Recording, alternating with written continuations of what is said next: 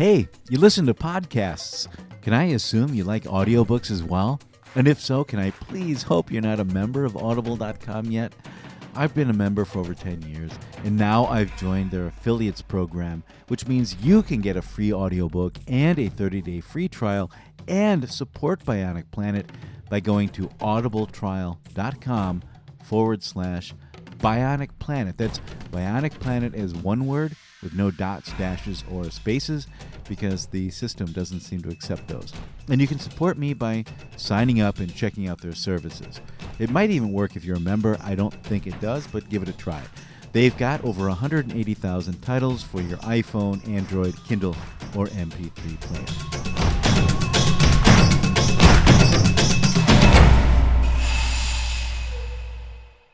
The Dogwood Alliance is an environmental NGO based in the southeastern United States, a region that produces 12% of the world's wood, pulp, and paper.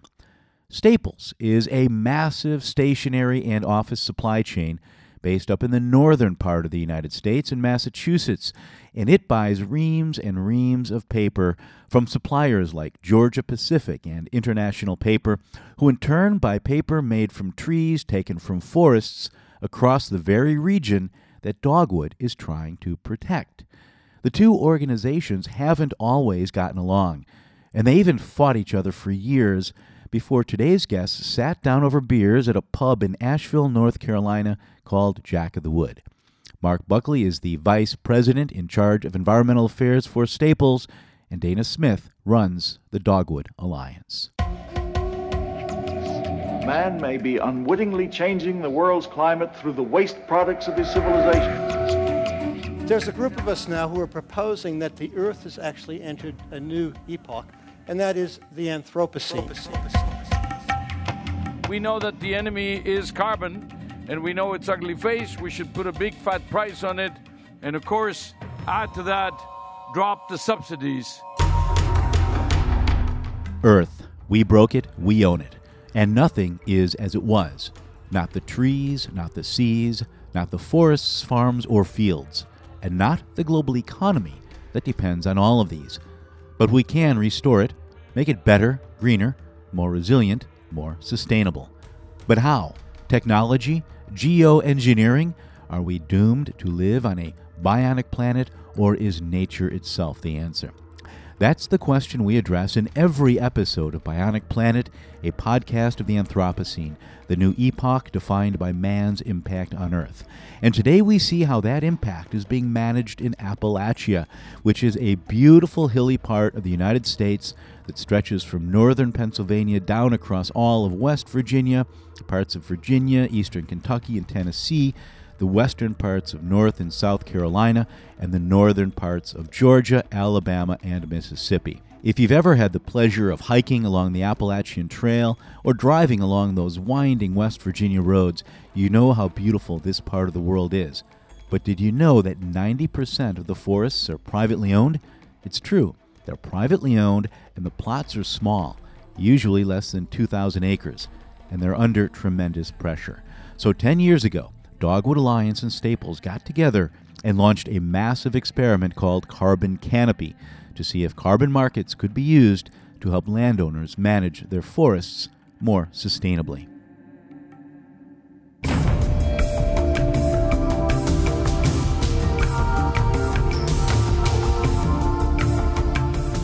I'm speaking with Mark Buckley and uh, Dana Smith.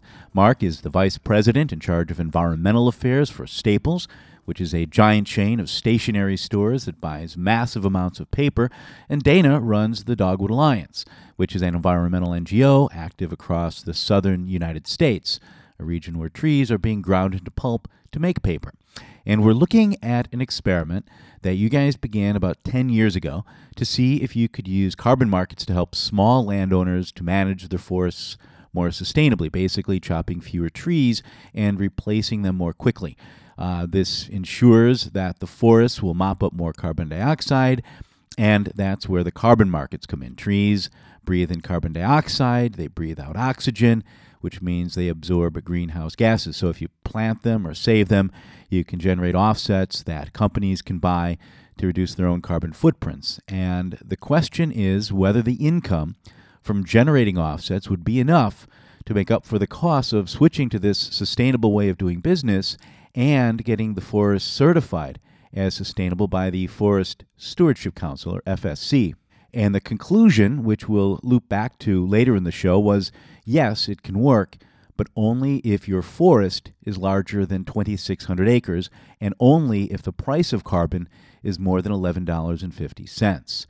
It's an important finding, and we will come back to it later, but I wanted to start with Mark because I found it really interesting to see how you and Staples got involved in this. You guys have pledged that 100% of your paper products will either be recycled or certified uh, under the FSC.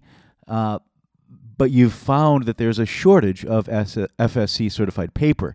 So you started buying offsets with the idea of A, offsetting your industrial emissions and reducing your own carbon footprint, but also paying landowners to become certified or to basically increase your own supplies of certified paper. Is that an accurate summary?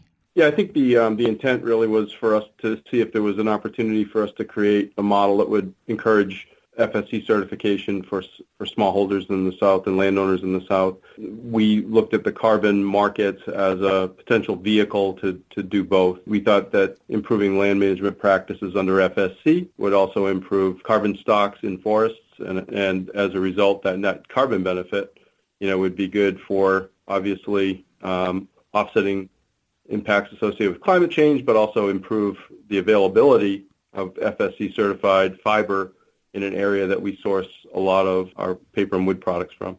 What I wanted to try to do was kind of go back to the beginning a bit and talk about the genesis because there's a really interesting backstory on how this relationship came about. And if I could briefly go back to the early 1990s, because that's where a lot of these things were beginning. You had the uh, the Earth Summit in Rio. Everybody was talking about the environment. A few years before that, you had the Amazon burning that was always in the news.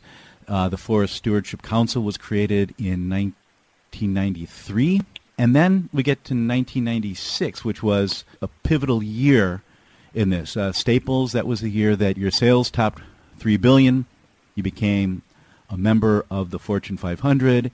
And then that same year, the Dogwood Alliance and this other group called the Forestland Group were both formed. Yeah, I had never put all of that together, so that's really interesting. yeah, it's interesting to see, see, to see that the convergence. Now, how did the Dogwood Alliance? How did this? How did you guys come into existence? Yeah, so around 1996, um, people across the region, from local community groups to environmental organizations, hunters, even solid wood users, started to see a massive uptake in the amount of wood coming from southern forests, uh, a lot more clear cutting, a lot more conversion of natural forests to plantations that sort of reached a height uh, in the mid-1990s. And people across the region were looking around and wondering what was going on. And a lot of concern about the impacts of the acceleration of logging across the South on communities, on the forest and ecosystem health, and also on the, the economy of the South. And what was happening at that time was a massive increase in paper production in the southeastern U.S.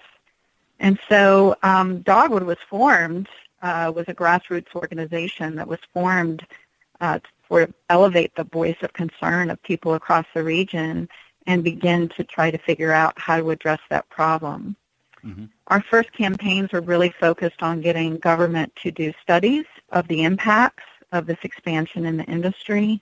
And ultimately, our goal was to get you know, some sort of government policy in place to protect our communities and our forests. I was really shocked to see how much paper is produced in the in the southeast. When I think of deforestation, I tend to think of the Amazon and the developing countries. And there was something I found in your report, kind of jumping forward a bit here, but there, you, you, said that um, I'll, I'll just read from it here. While FSC certified forests in the U.S. grew from 9 million to 23 million acres between 2003 and 2007, only 16% of this was in the South, just under 4 million acres or 2% of southern forests. Why, why is that so low in the South still to this day? Yeah, I mean, I think that's a you know question we're all grappling with. Um, I think, though, that as Mark uh, suggested earlier, you know, look, in the southeastern U.S., 90% of the land is privately owned. Mm-hmm. Uh, most of that is in the hands of very small owners. So it's a very complex supply chain, uh, number one. Mm-hmm. But number two, uh, you know, in order to become certified, there's a cost involved in that. And there's not always an adequate return in terms of, you know, the benefit that the landowner would get from harvesting and getting certified. So that was really the impetus behind this project was to see if we couldn't fill that gap, to see if we couldn't create the right kind of in financial incentive using carbon markets to both cover the cost of certification, but also to actually create more revenue for landowners for leaving more trees in the in the woods during a harvest and doing more light touch harvesting. Because if you're a landowner uh, and you're leaving trees in the woods right now, you're leaving money behind in the ground. Mm-hmm. So the carbon project was an effort to create more financial market incentive for landowners to actually become FSC certified. Mm-hmm. Yeah, and it, it is interesting to see the costs involved in a getting certified under FSC, and then the whole carbon accounting process is also really expensive, and we'll get to that in a bit. Mark, you were working with Staples back then, but you weren't on the environmental side. I mean, yeah. So I, I've, so I've been with with Staples since 1990, so nearly 28 years. And so for the first 12 years, I headed up our facilities and procurement groups here at Staples. But I have a background in biology and environmental science, and this is a dream job for me to move into this role, stay with a company that I love. Uh, 15 years ago, an opportunity to, to, to take this role on. The galvanizing moment for Staples, certainly around our relationship directly to forests, you know, came as a result of um, engagement and campaign, you know, that Dogwood had against uh, Staples back in, you know, 2001, 2002. And um, you know, I think to our credit, you know, as a company, you know, initially we were a little bit taken back. We weren't quite sure what this was all about, and and then uh, you know, met with uh, Dana and others and started to develop a better understanding of the impacts of our supply chain, and and I think really started to understand, you know, at that time there were a couple of other certification schemes that were starting to gain steam, but also really understood a bit more about um, the credibility and the rigor associated with Forest Stewardship Council certification. And it was really at that point in time that you know we we committed to try to uh, bring more certified you know fiber into our supply chain and really understand you know the dynamics of that. And and Dana you know has been a really wonderful partner uh, in Dogwood you know since those days because she's you know intimately connected to the you know to the landowner base in the South and and understands the dynamics certainly better than we did. So it was a it was a really great collaborative effort to really start developing that understanding at least initially. This is before the, obviously before this project took off, and that really helped us build the first paper procurement policy in the industry in 2002. And and at that point in time, you know, committed us to start to move toward a more, more certified fiber base. And I would say from our perspective, our first sort of effort at trying to address the issues in the South was focused on getting the government to do assessments and trying to get some government policy in place. And we were very successful at getting a lot of state studies and even uh, were instrumental in leveraging the first ever federal study on forest sustainability across the South, which was the Southern Forest Resource Assessment, published in 19, or maybe I think it was 2000. Um, and even though all these studies were sort of coming out saying, you know, how much forest acres had been lost to plantations, how much logging was going on, what the growth to removal ratios looked like on industrial lands, um, and, and painted a pretty, you know, clear picture that there were some real sustainability issues in the U.S. South. The government was not really willing to take that to the next level and uh, adopt meaningful policy.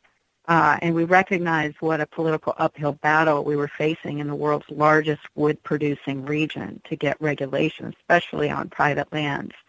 So we took a step back and we said, well, at the time, you know, the, there had been campaigns that had been run that had focused on the Home Depot, getting them to make commitments to stop purchasing from old-growth forests in Canada.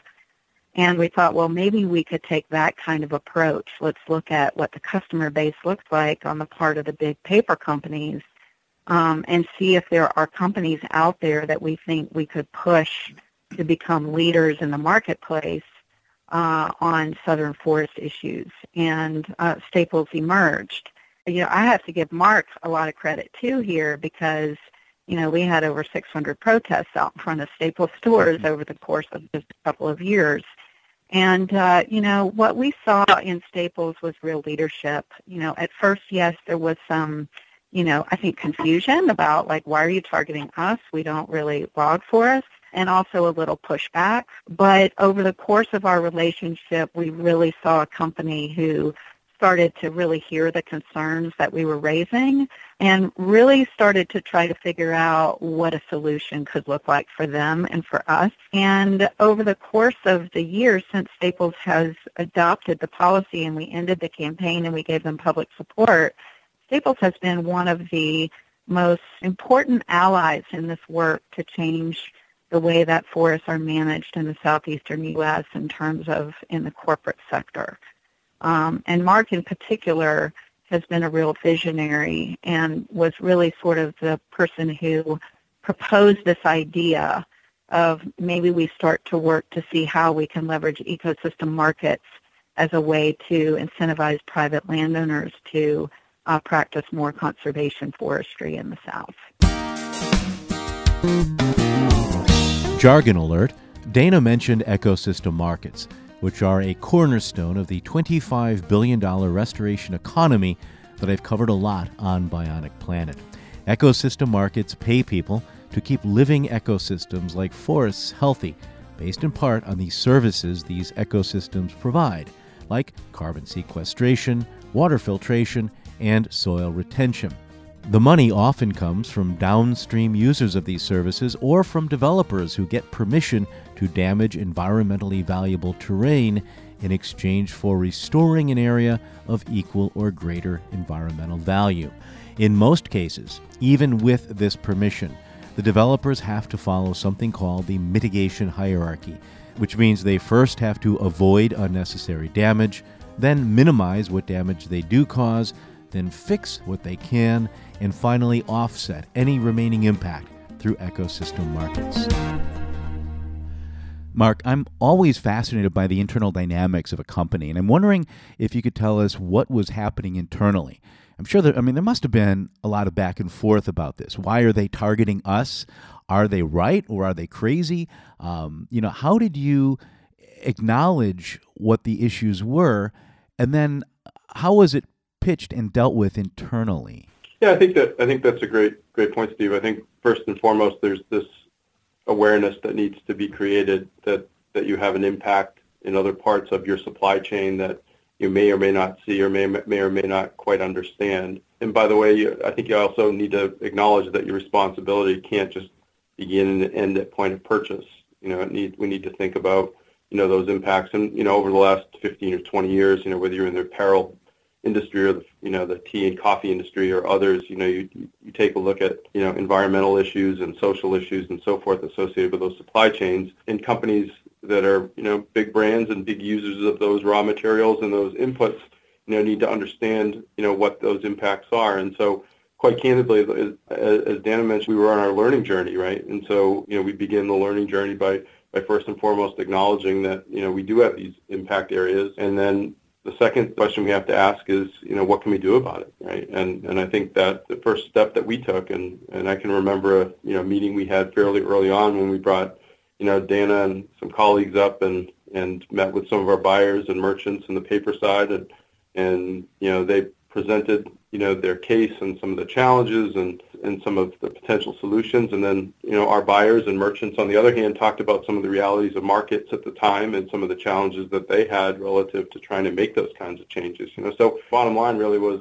that through the whole process there was a, a degree of trust that needed to be built you know and and was. And and I think throughout the whole process I would say that you know there was um, always a, a tremendous amount of respect for each organization, which I think was was really key, Um, and it allowed us to, to to continue to sort of accelerate our learning and start to think a bit more outside of the box in terms of what we could or couldn't do. Dana, I think initially you were also you had this when you had the campaign against Staples. Were you also going after International Paper and Georgia Pacific, or did they kind of come into the picture later Yeah, well, our theory of change here was that if we could get enough large customers to adopt standards for their paper procurement policies and then you know work to with their suppliers to get them to meet those standards uh, that we would ultimately change the practices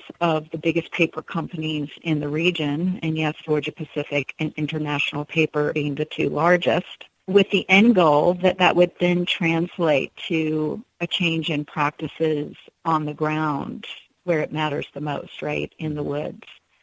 So that was our theory of change, and Staples was the very first link in our theory of change supply chain, if you will. Mm-hmm. Um, we went on to target others in the office supply industry and others in the packaging sector. Um, and the sum total of getting, you know, dozens of companies to make commitments to uh, environmental paper procurement policies, giving preference to FSC and other things, uh, resulted in our ability to get to the table with Georgia Pacific and International Paper in a way that allowed us to um, negotiate memorandum of understanding with both of those companies, uh, and we're still to this day working with them as well uh, on the implementation of their commitments. Yeah, this I, this whole issue of uh, making a public commitment and then sticking to it is is so important as well. One thing I, that I found interesting too, there, because you, you, you created this coalition, uh, and this kind of, as, as I understand it, 2006 you two sat down with uh, Andrew Goldberg. Uh, you guys had a meeting in Asheville, North Carolina, which is a, a it just makes sense that you're in a microbrewery in Asheville. it's a beautiful town. But you, what what happened at this meeting, and what came out of it? There's, uh, it, it seems like that was a pretty big deal. And afterwards, you came out with this idea that we're going to form this coalition and formally get all these different companies involved, and we're going to start this big grand experiment. And that's kind of what led to this report that came out last month. Yeah, and let me just clarify. Uh, Andrew was working for Dogwood at the time, and he hmm. was our person tasked with working with the companies that had implemented policies to help move those those commitments forward. And so he was our primary uh, person who was in contact with Mark post campaign on the implementation of Staples' commitment. Um, he now works for the Rainforest Alliance, mm-hmm. um, but at the time he was working for Dogwood. And we were really focused on trying to figure out how to make sure that Staples policy actually resulted in change within its suppliers and also, most importantly, again, to make sure that that policy helped to leverage change on the ground in the South. Mm-hmm. And that's where we were at that moment in time when we sat down with Mark at Jack of the Wood. Mm-hmm. Mark? Yeah, yes.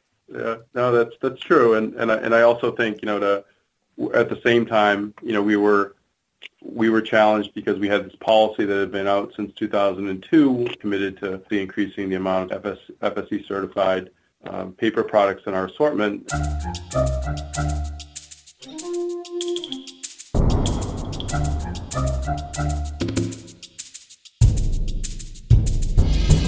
They were challenged by their own commitment to increase the amount of certified paper they sell. Remember, their aim is for 100% of the stuff to either be recycled or to come from forests that are certified as being sustainably managed, and they're currently at 30%, according to the Staples entry at Supply Change. That's supply-change.org, which is a Forest Trends initiative that tracks the progress that companies report on their commitments to reduce deforestation. As Dana pointed out, Staples couldn't change unless the paper companies it bought from changed. And the paper companies couldn't change unless the mills changed. And the mills couldn't change unless the landowners were managing their land sustainably.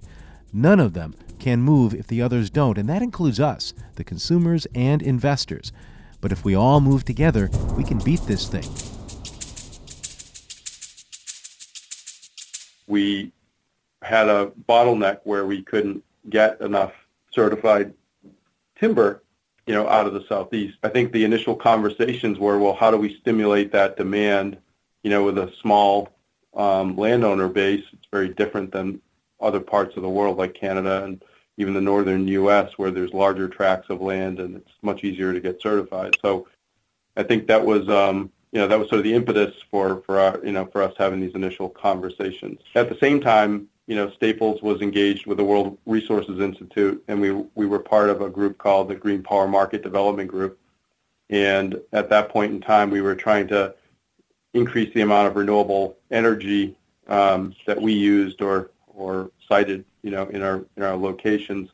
And one of the mechanisms at the time that was starting to gain real traction in voluntary and reg- regulatory markets was this this whole idea of car- carbon offsets um, or renewable energy certificates as a way to, to stimulate development of new renewable energy projects.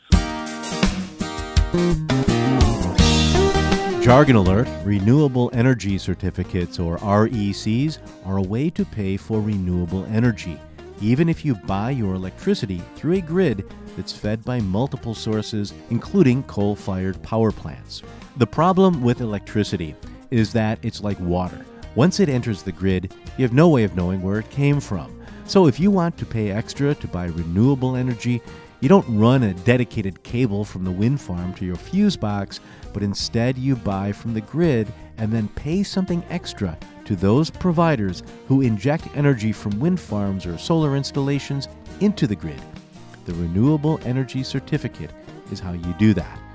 You could also, of course, support the creation of a wind farm by purchasing carbon offsets, although these days, renewable energy projects don't usually need carbon finance to be viable. All of those things together started to create a germ of an idea that Dana and I and Andrew started to bounce around, and that was this emergence of land-based carbon offsets as a potential mechanism in other parts of the world to conserve forests and to tie up sequestered carbon to sort of offset the impacts associated with climate change. None of it, by the way, including the renewable energy certificates, was without controversy. I mean, so there's a lot of controversy. Is this just an indulgence for mm-hmm. ecological sins, for example, and let people continue to pollute? Or is it, in fact, a way to, to, to create a, a bridge between business as usual today and something in the future?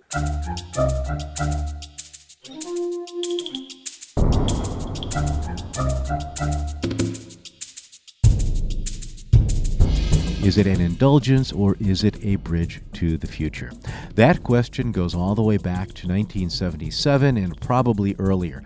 But it was 1977 when physicist Freeman Dyson wrote an article for the journal Energy entitled, Can We Control the Carbon Dioxide in the Atmosphere?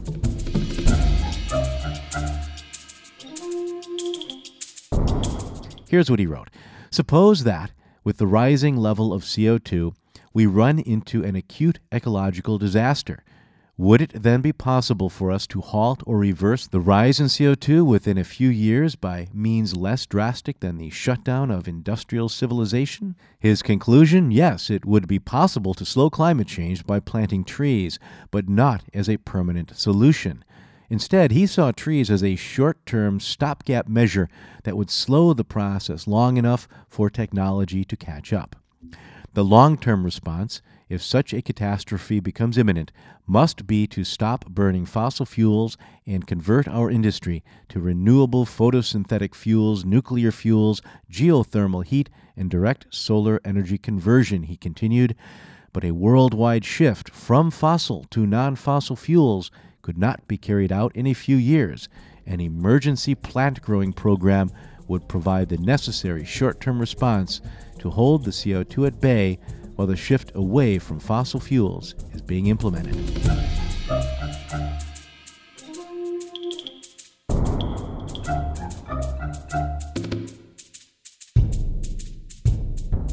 But there's another question. Shouldn't carbon markets be used to promote those new technologies too? To build the bridge, so to speak? As it turns out, they are. Carbon finance helped get renewables off the ground before they were profitable. And here's something else that's interesting ecosystem marketplace research shows that most companies that voluntarily buy carbon offsets are doing so as part of an overall carbon management strategy.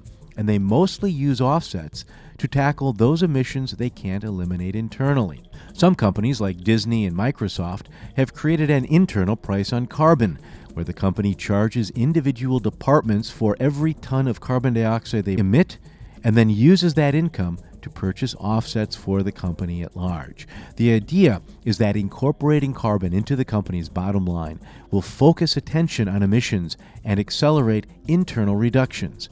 You can learn about that in a new report called Unlocking Potential State of the Voluntary Carbon Markets 2017 Buyer's Analysis, which you can find in the show notes for this episode, episode 24 of Bionic Planet, at bionic-planet.com. Once again, that's bionic-planet.com. There you can also support me by becoming a patron for as little as $1 per month. I'll explain more about that later in the show.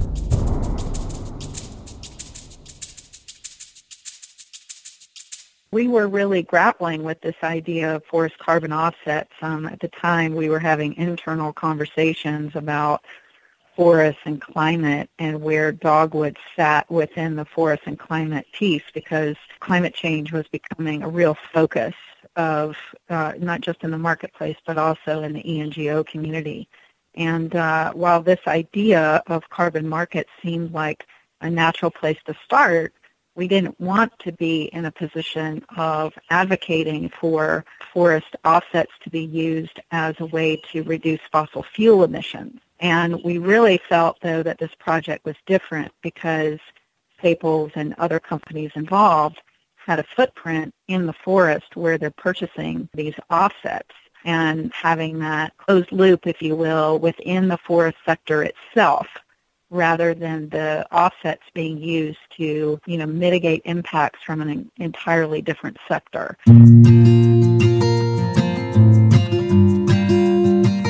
That's something else that comes up over and over again in these ecosystem marketplace surveys.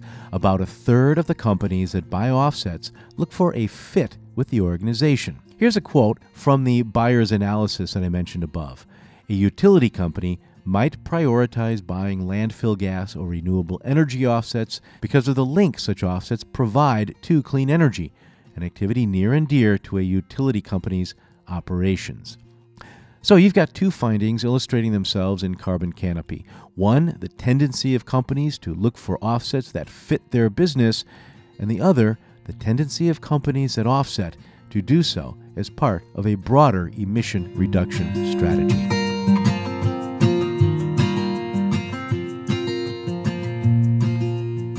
We need to reduce our impacts first, right? So we reduce energy intensity, we reduce carbon intensity in the power supply that we buy, we we make more investments in renewables where we can, et cetera, and in terms of trying to meet our goals and targets. And so we need to do that always first. Now, economically, you can't necessarily always get to where you want to be, at least initially, by doing that because sometimes that requires bigger investments and so forth. And economically, it's just not in, in the cards to do that. So mm-hmm. we've, we've relied in the past on renewable energy certificates being used to develop new renewable energy projects and so forth. So the idea was what we, can we use in the marketplace to use our influence to, to actually drive more renewable energy projects. And again, if you take it to a, a land-based carbon model, what could we do to do the same here in forest, but not focus strictly on carbon. I mean, carbon is the, a, a, means to an end. The end was we want more land uh, under FSC management and certification. That was the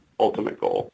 Mm-hmm. And um, the carbon markets was, was just a means to help us get there. Not that carbon and those markets aren't important. They absolutely are.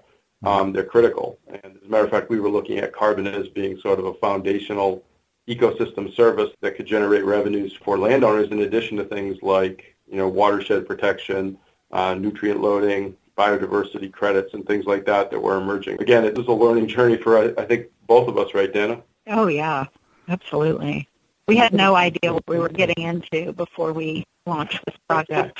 I want, yeah, I might want to just quickly clarify that just for some listeners, uh, when you talk about nutrient loading, that's almost like a cap and trade for water where you decide what how much nutrient, how much runoff from farms a water body can handle. You can pay farmers to reduce their off, their runoff into water.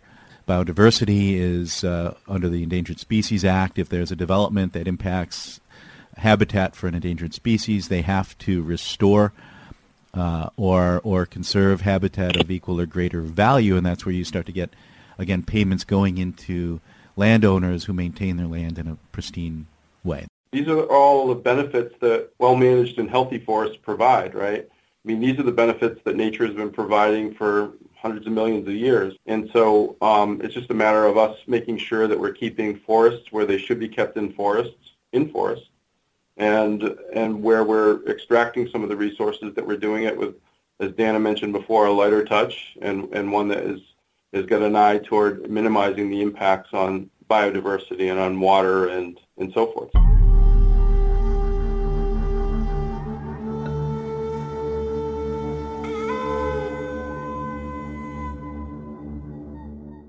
While we're talking about the Carolinas and deforestation, I wanted to share something with you.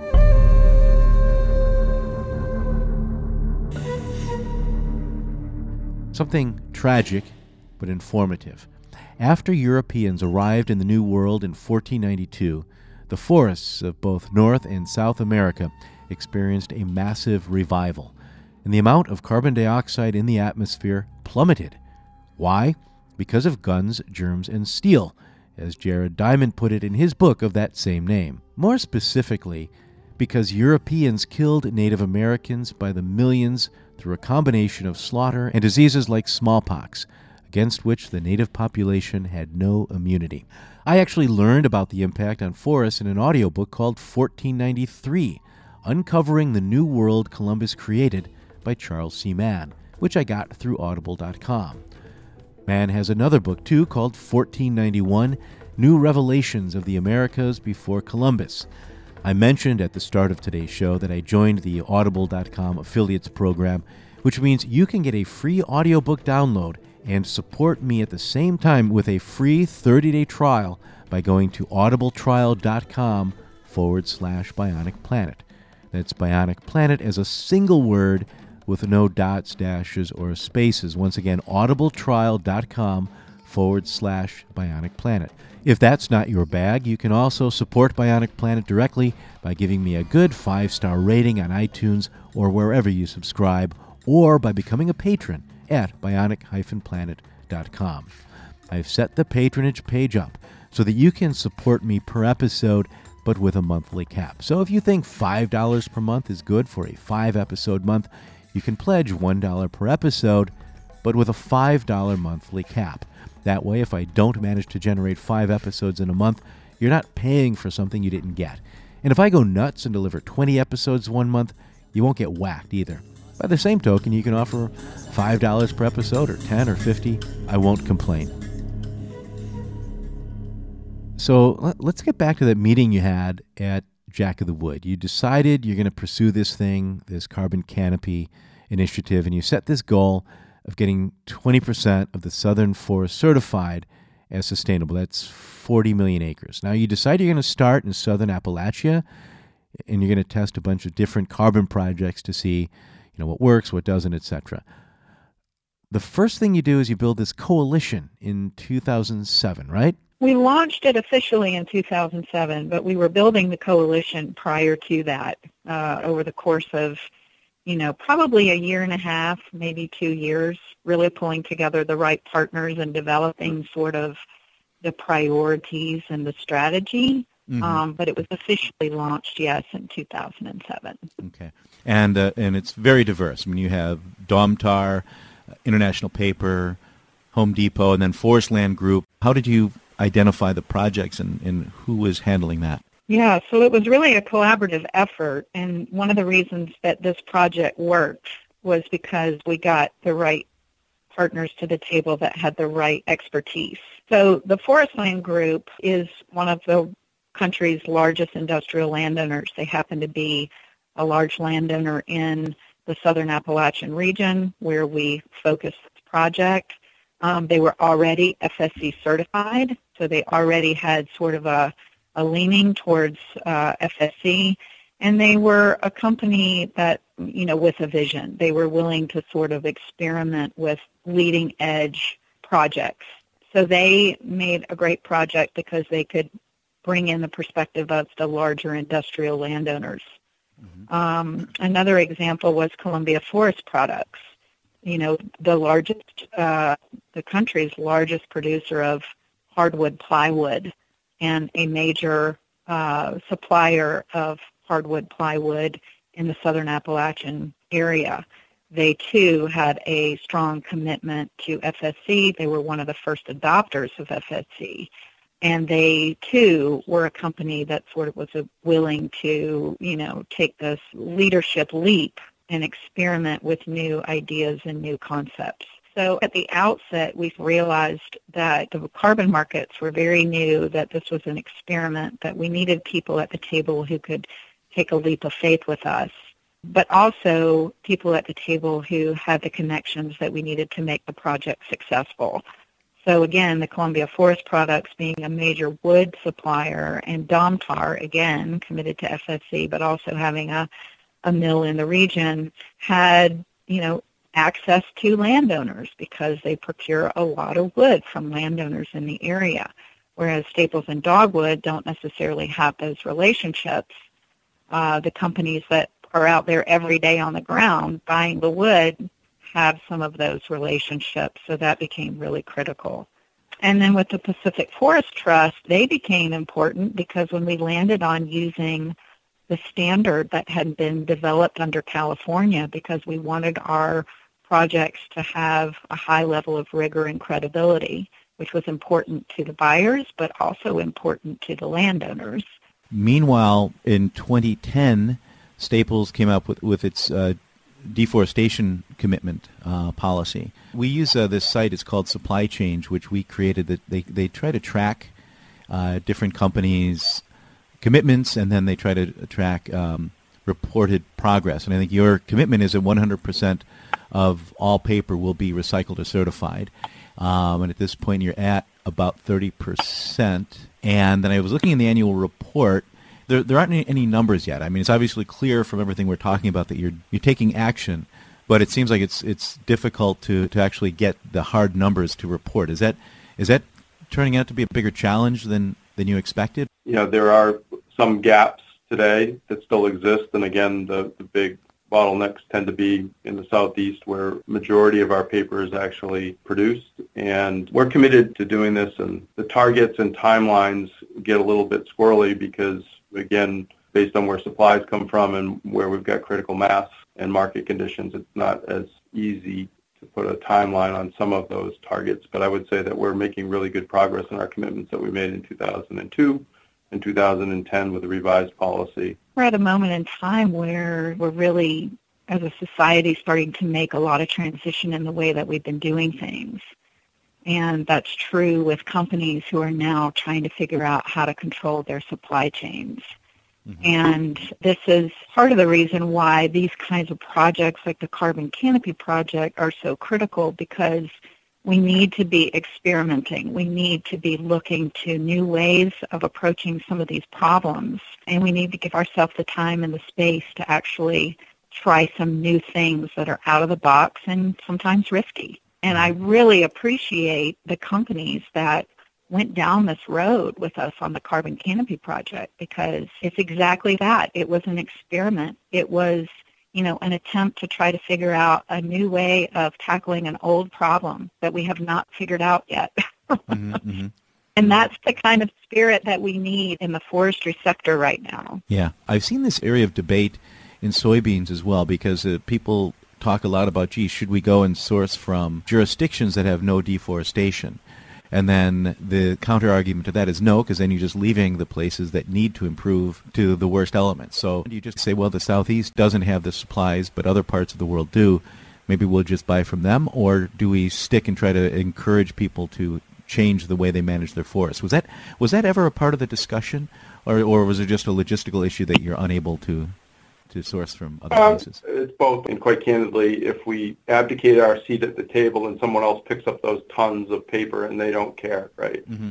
So the fact that we care and want to stay engaged as a change agent and and to try and um, use our influence in that supply chain um, is is really where we want to be. Now, at some point, we have a policy for a reason, and if our partners aren't abiding by that policy and we feel that it's detrimental to the environment, if it's detrimental to our brand, then obviously, and, and we can't influence anymore, then we, we, we'll, we'll move on because that's, that's part of the policy too. companies consistently tell us that belonging to organizations, you guys, you belong to the Sustainable Purchasing Leadership Council, the Global Reporting Initiative, and a lot of executives point to these sorts of multilateral organizations as being a, a great way to help them implement what they're trying to do. Can you address that a bit? Is this has has your membership in these organizations has it had a concrete outcome, and if so, can you maybe talk about what it is?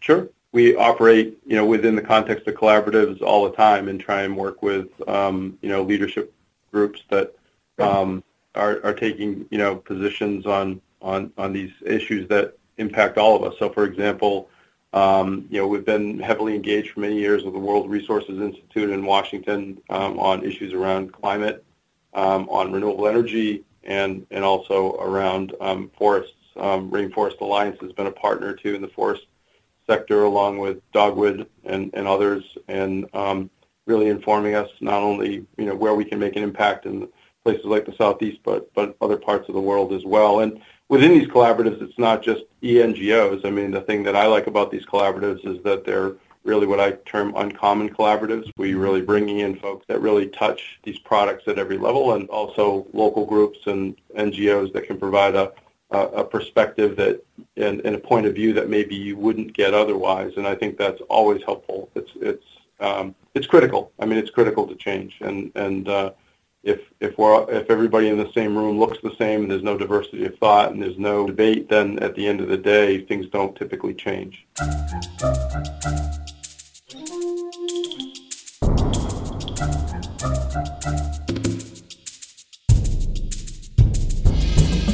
Uncommon collaboratives. I'm glad he mentioned that because it's what this show is all about, too. Cross pollination, different perspectives, different disciplines, not just different sciences but hard sciences mixed with finance, mixed with diplomacy, mixed with corporate governance. I came into this sector from mainstream journalism 11 years ago while researching an article on biodiversity banking for Fortune magazine, and I found that every answer to every question I asked opened up a dozen other questions, and I got pulled into the weeds and spent a decade in them. I've now come to see how everything fits together. It's a perspective that few, if any, mainstream reporters have, but it's one that we all need to have if we're to fix this mess. That's why I created this podcast, to try and share what I've learned in the echo chamber with people outside of it. And my question to you is how am I doing? Is this helpful? If so, then you can help too by giving me a good review on one of the podcasting services or by becoming a patron at bionic-planet.com, where you can help me out for as little as $1 per month. Bionic Planet is co produced by Forest Trends, which covers part of my time, but I'd really like to scale this up. Add more episodes, bring in a second set of ears, take the time to edit better, get in a really good sound guy so that every moment is an epiphany for you. If that's what you want, then give me a hand. Carbon projects aren't easy. You have to first create a blueprint for the project called a project design document, which shows how the actions that you're taking will reduce emissions. Then you have to get that blueprint validated by whichever carbon standard you're developing the project under, meaning a scientific panel has to agree that the plan is a good one. Then the project has to be verified by third party auditors who come in and confirm that you're actually implementing it. Then, once you generate the offsets, you have to sell them. In this case, Carbon Canopy pre sold some offsets, but they still had to go out and find buyers for the others, a task that fell on Andrew Goldberg, who has since left Dogwood and now works for the Rainforest Alliance. It was a process of sort of identifying companies that had both you know, strong commitments to FSC certification purchased mm-hmm. from the South and companies who tended to be on the leading edge in terms of thinking about and developing commitments around reducing their carbon footprint. Mm-hmm. And, you know, it was a lot of outreach, going to conferences and sitting down and talking and trying to penetrate through, you know, a lot of other things that companies are thinking about in terms of their sustainability practices. Um, so it did prove to be uh, more challenging uh, than one person's part of their time could could manifest at a mm-hmm. scale that would result in some critical mass, right? Mm-hmm. But at the same time, we were able to find some additional buyers, and uh, we were successful in getting one of the first projects to meet the California standards in the U.S. across the finish line. And your basic finding was that uh, if your if your forest is more than 2,600 acres, and the and the price on carbon is more than a dollar fifty a ton, then this can work for you. But if you're smaller or it's lower, it's really not viable. Is that accurate, or am I am I oversimplifying it? No, I think that's absolutely right. It, it's quite expensive to do these projects, and it's time consuming as well. There's a lot that goes into measuring the carbon and projecting out carbon growth, and it's just a very complex set of things that need to happen in order to do a carbon project. And so the amount of time and energy and dollars that it takes going into it needs to be offset at least and hopefully more than offset by the amount of return that you get at the end of the day for mm-hmm. all the headaches that are involved in this right now. Uh, mm-hmm. This is not an easy project right now for most landowners. So we pretty much came to the conclusion that it really only works for large landowners and it only works if the price of carbon is at $11.50, which means that for a lot of landowners this is not going to be a viable path forward. So you've got huge landowners who can pay for certification themselves. Then you've got these mid-sized landowners who can use carbon finance. And then for the smaller landowners, you went ahead and created something called the Appalachian Woodlands Alliance. How does this work? The idea really is to is to continue to find you know where are there connections within the small landowner forest owner base you know in the south that we can continue to leverage. Um, as Dana mentioned before, folks like Columbia Forest Products and Domtar and others that buy a lot of wood you know have these relationships today. And so through the Appalachian Woodlands Alliance, what we're trying to do is to continue to educate landowners about the benefit of FSC certification and about certification in general. In many of these companies, Domtar in particular, actually has foresters, and Columbia does too, that will go out and and actually help landowners get their land certified at no cost, which is a, a, very attractive program in the South. And again, it provides more opportunities for somebody like Staples to obviously purchase uh, wood-based products out of the Southeast that are um, FSC certified. So we're excited about where this could go. And of course, there's more to sustainable forestry than just getting certified.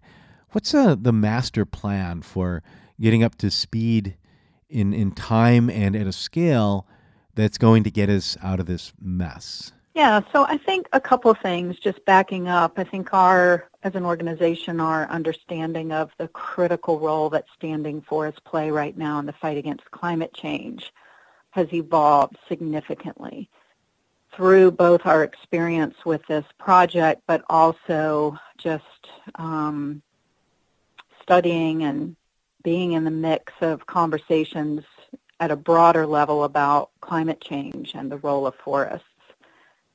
So we're really on a mission right now to put forest protection at the forefront of our climate agenda in the U.S. In the U.S., we just are not getting it yet that forests uh, in our country play a vital role in our ability to solve the climate crisis. Uh, we have a forest disturbance rate from logging in the southeastern region that's four times that of South American rainforest. Mm-hmm. And we need a new sort of uh, generation of forest policies and innovation that can accurately address the sustainability challenges of the 21st century. So for us, rather than going landowner by landowner trying to do these very highly technical projects, um, going, you know, company by company trying to match, you know, the money with the supply, we started to think more broadly about a landscape level approach to sort of thinking about how do we begin to shift the way that we value forests uh, you know, at a at a fundamental level, both in government policy, but also at a corporate level. So this is how we got to the point of starting the Wetland Forest Initiative, which was launched this year with a whole host of diverse partners in the coastal plain of the U.S. South, which is ground zero for industrial logging globally. Um, and the wetland forests along our rivers have some of the lowest value when it comes to timber values because they tend to be more pulpwood grade uh, wood because mm-hmm. they're wet and they're um, the wet soils they tend to be more crooked as they grow and they tend to be hollowed out in the middle um, on a more regular basis than a, an, another average forest. So from a timber perspective, they're you know really the lowest value from the timber perspective, but from things from the value of things like carbon storage or flood control and watershed protection, the wetland along the rivers are absolutely some of the highest values in terms of ecosystem services. Mm-hmm. Two of the biggest, most costly natural disasters of 2016 mm-hmm. in the world yeah.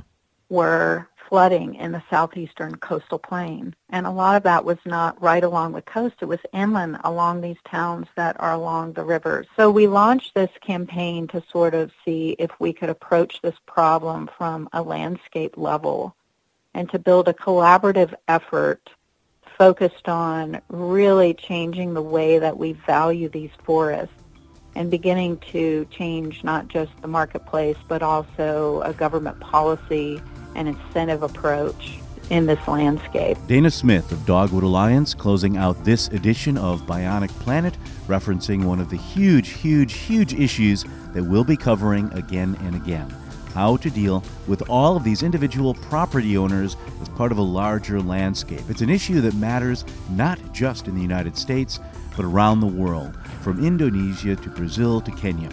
I wish we had the time and resources to dive into each of these specific initiatives that she and Mark mentioned, and if you want me to do that, you can become a patron at bionic-planet.com for as little as $1 per month. I hope you have a chance to visit the Dogwood website, by the way, and visit the Forest Trends site as well. They're my employer, and they've kindly agreed to let me use some company time for these podcasts, becoming essentially a co producer. They do great work in developing countries as well as in Europe and North America. By the way, the next few weeks could be really busy ones. We've got the climate talks coming up in Bonn, and I'll try to crank out some episodes before, during, and after those although I've given up on promising things like that. You can also visit Ecosystem Marketplace, which is my full time gig. There, we do get a little more technical than I do on the podcast, but if I've sparked your curiosity here, you might find it worthwhile to go poking around. Until next time, I'm Steve Zwick, coming to you today from Rotterdam in the Netherlands. Thanks for listening.